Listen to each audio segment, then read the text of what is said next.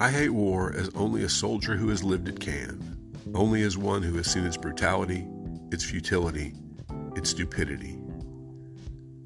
Dwight D. Eisenhower.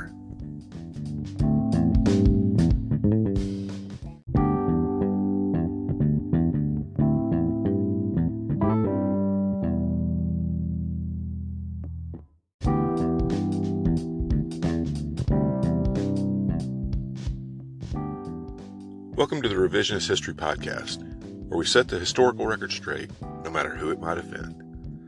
I'm Paul, and it's been almost a year now since I first published an episode about a congressional commission proposing new names for nine U.S. Army bases that were originally named after Confederate Army generals. Now, if you don't pay attention to the names of Army bases, or are listening from out, somewhere outside the United States, you might think that sentence was utter nonsense. Because surely the U.S. would never name military installations after men who literally rebelled against the nation and fought against the Union soldiers who wanted to preserve that nation. Well, America's always done some ridiculous things. As insane as it seems, Army bases were indeed named after men who were, no matter how lost cause adherents want to spin it, traitors. It's a shameful fact of our history that there was a time when people believed this was a fine idea.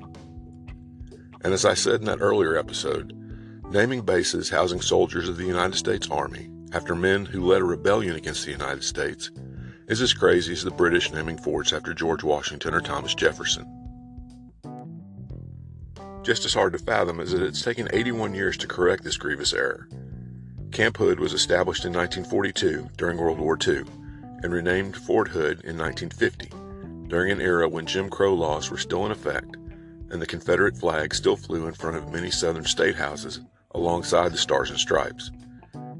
It was named after Confederate General John Bell Hood, who led Hood's Texas Brigade in the Army of Northern Virginia during the Civil War.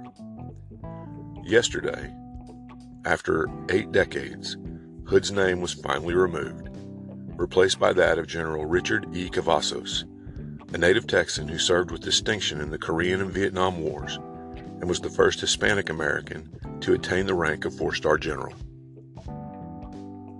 Richard Cavazos was born on January 31, 1929, in Kingsville, Texas, about 40 miles south of Corpus Christi. After graduating from Texas Tech University in 1951, he entered active duty service and was deployed to Korea during the Korean War with the 65th Infantry Regiment. During his time in Korea, he was awarded the Distinguished Service Cross and Silver Star for heroic action in combat, and the Purple Heart for wounds received in combat. I won't reproduce the entire citation for the award for the Distinguished Service Cross on this episode, but you really should Google Cavazos Distinguished Service Cross citation and look at the Military Times website that spells it out. It, it's a long citation because he did a lot of things in one battle that earned him that Distinguished Service Cross. In 1967, then Lieutenant Colonel Cavazos was commanding the 1st Battalion, 18th Infantry Regiment during the Vietnam War, and during a battle near Loc Ninh in October 1967, his leadership earned him a second Distinguished Service Cross.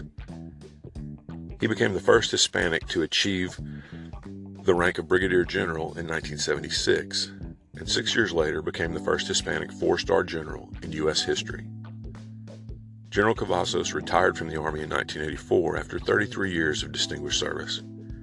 He died on October 29, 2017, in San Antonio at the age of 88 and was laid to rest at Fort Sam Houston National Cemetery with full military honors simple act of removing John Bell Hood's name from the base in Killeen, Texas was long overdue, and it's one more small step in healing the wounds that still exist in our nation more than 150 years after the end of the Civil War. Renaming the base after a true American hero like Richard E. Cavazos is an even more admirable step. That's our episode for today. We'll see you next time.